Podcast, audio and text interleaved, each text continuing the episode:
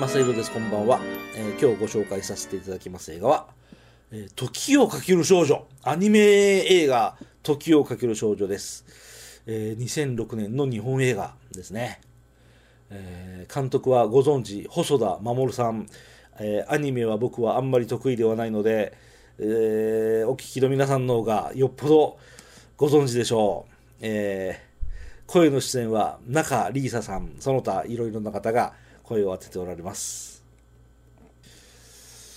えーちょくちょく僕喋ってますかね。あの原田知世さんのオリジナル大好き。えーっと大林信彦監督の「時をかける少女」大好き。はい。あの棒読みの原田知世さん大好き。それがうまくいってるから好き。あの不思議な世界を演出にうまく加味してるから好き。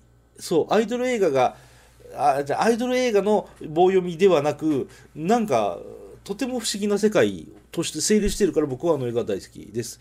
そしてあのちょくちょく僕言ってますけどアニメは子供のための作品だと心のどこかで確実に思ってます。なので偏見ですけどアニメって僕は好きじゃないんですよね。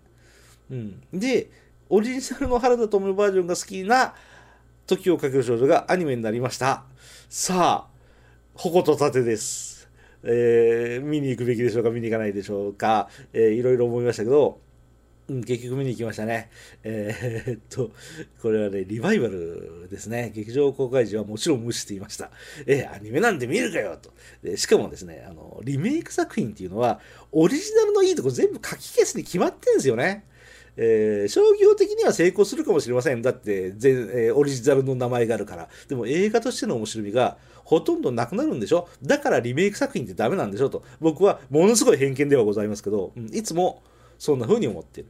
だから「時をかける少女」えーリバイバルで見に行きました、えー劇場公開当時は完全に無視をしていました、えーでもねこれは素晴らしい映画ですよ。本当に素晴らしい映画ですよ。えーほとんど僕は自宅で映画鑑賞しません。劇場でしか映画を見ません。なので、じっくり吟味して、見に行く映画を取捨選択している、俺が見に行く映画は面白いんだ、俺が見ない映画はつまんないんだと、えー変な自負があったんですけど、これ完全に外れ。うん、外れてるのは映画の出来ではない僕の映画を選ぶセンス。というのが、はっきり分かったね。これは素晴らしい映画だった。本当に申し訳ない。本当に重ねて申し上げますけど、アニメ版の時をかける少女は最高傑作です。1時間30分です。めちゃめちゃ短い映画です。でも、最初の1時間で完璧にその世界でやられて、僕の頭の中完璧やられて、で、ラストの30分はずっと流されますよ。30分間もの長い間、1時間30分の映画ですから、30分の長い間、ずっとラスト泣かされますよ。こんなに長い時間涙が止まらないなんて、そんなに、あんまないですよね。うん、あの、友達を大切に思う気持ちが切ないから、だから泣けます。自分が多少苦しくても、友達が幸せになってほしい。その気持ちがあるから、泣かせるんですよね。切なさの波状攻撃で、もうすっかりやられちゃいますよ。もうずっと泣いちゃいますよ。もう心揺さぶられる心地よさ。ズバリ、その心地よさ、堪能させていただきました。はい。あの、主人公の女の子も、友人二人も、脇役のクラスメートも、みんなみんないいやつで、彼らにスクリーンで出会えた。うん、リバイバル上映で見に行った。えー彼らに会えました。彼女たちに会いました。これが僕の幸せ。うん、あと、オリジナルと、僕オリジナル好きですから、えー比較して、同じなのは、あの設定と、あの設定は、あわざと同じにしてるんですねっていうのがにこりとできますね。これはオリジナル知ってる人だけがにんまりとできる、うん、ポイントです。あと、彼女が出てきますね。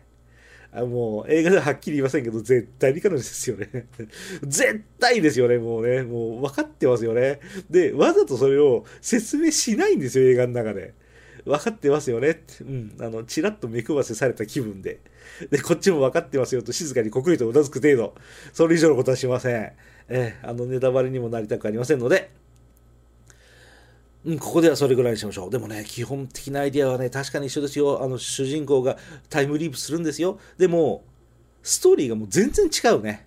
もう、これがね、何よりもね、無理なく現代風にアレンジされていて面白い。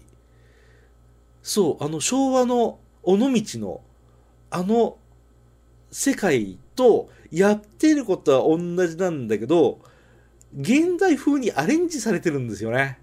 そうなんですよ。今の若い子の青春時代はですね、カラオケがあるんですよね。携帯もありますよね。こうなんか自分が年取っちゃったのが悲しいですけど、非常に今の若い方たちにぜひ見ていただきたい作品。そう、細田守作品ですよ。ご覧くださいよ。えー、時をかける少女、アニメ版の時をかける少女見てくださいね。えー、かつて若い方だった方々にも見ていただきたい。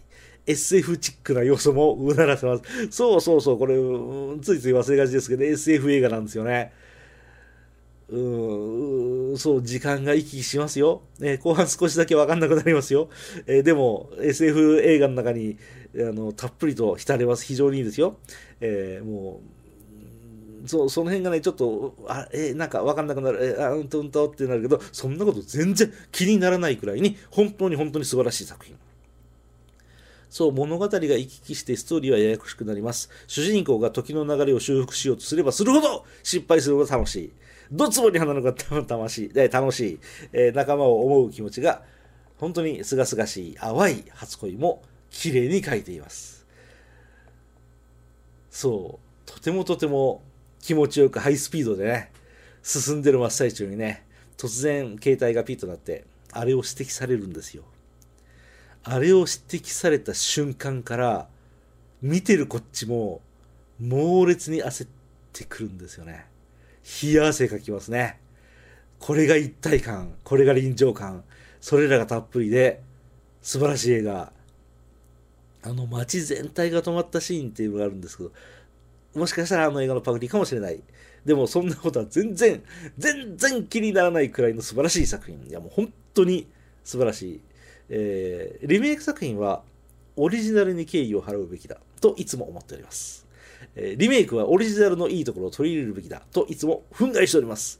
でも、このリメイクはテイストが随分違います。基本の設定だけ同じで全く新しい SF 友情劇です。オリジナルよりも優れたリメイクは存在しないと、結構断言してきている僕ですが、この作品は違います。オリジナルファンの僕が自信を持って申し上げますが、アニメ版時をかける少女は本当に素晴らしい作品。子供の頃にテレビで見たオリジナル劇場リバイバルされた時に見に行ってます。うん、オリジナルをね。なんか完全にもうオリジナル超えてますよね。終作なリメイク。アニメでやってんですよね。これは脱帽です。星田守さんが世界的に有名になるわけだ。うん、まあ、いつも僕は、このこんばんは、小木正宏です。喋ることあんまりねえから、一言二言喋って適当にごまかして終わってますけど、今日こんなに長いこと喋りましたよ。だってこの映画すげえもん。